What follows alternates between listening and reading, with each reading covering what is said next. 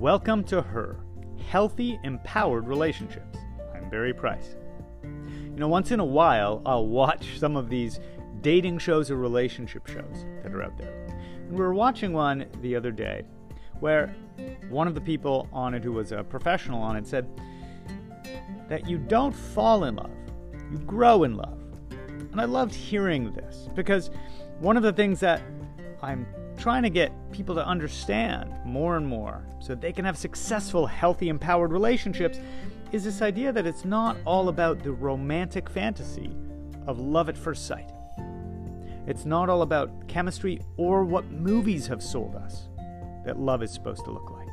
Birds following us around singing, and the world changes, and the sun comes out, and, and I feel completely different in the moment I'm around her.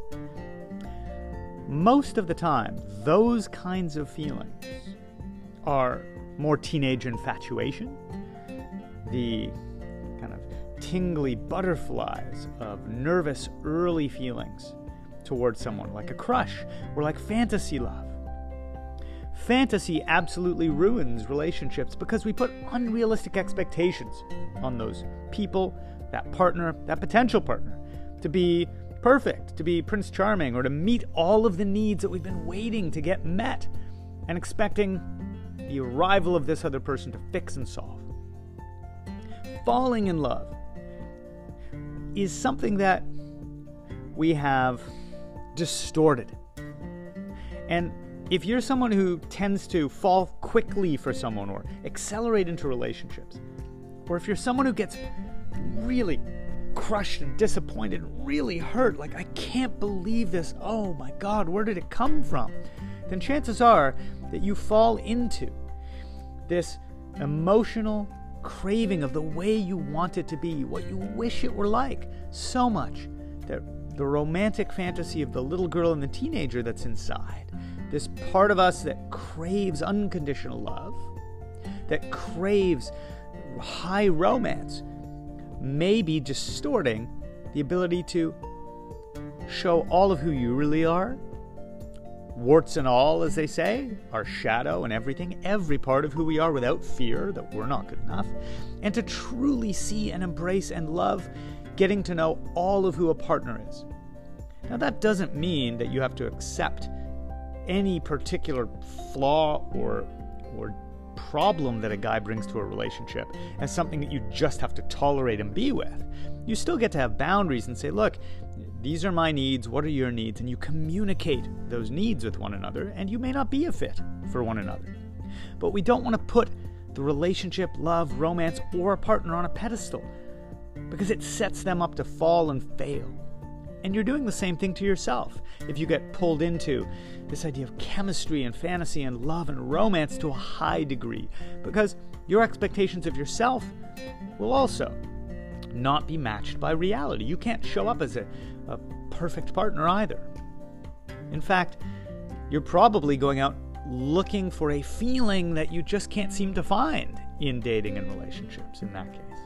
Or at first it seems wonderful. It's honeymoon phase, it's intoxicating, much like on this show, where these three experts had to sit with couples who'd gotten married as they were getting to know one another and, and make it clear to them hey, look, it's not all about instant love and nothing is wrong now.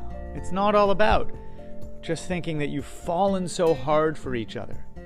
It's about putting in the work to overcome getting to know one another's flaws and and and eccentricities and the angles on us, those sharp edges. Like that Bruno Mars song I think talks about. All, all of our imperfections are part of what make us who we are.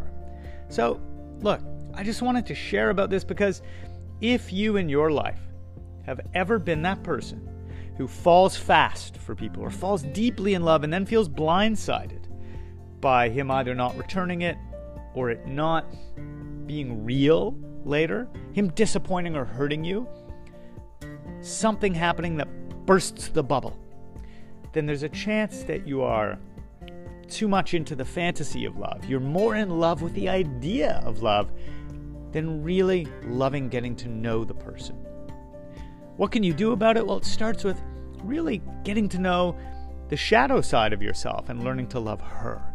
The more you learn to love all parts of yourself, even the ones you wish you didn't have, and beginning to love that you have those sides of you, embracing every part of you, the more you'll also be willing to look at the real whole person sitting across from you, whether it's a date or a long time partner. You deserve a healthy, empowered relationship, and that begins with being willing to do the work on growing internally as you grow into a healthier, more empowered you, and letting love grow through getting to know all of one another. Much love.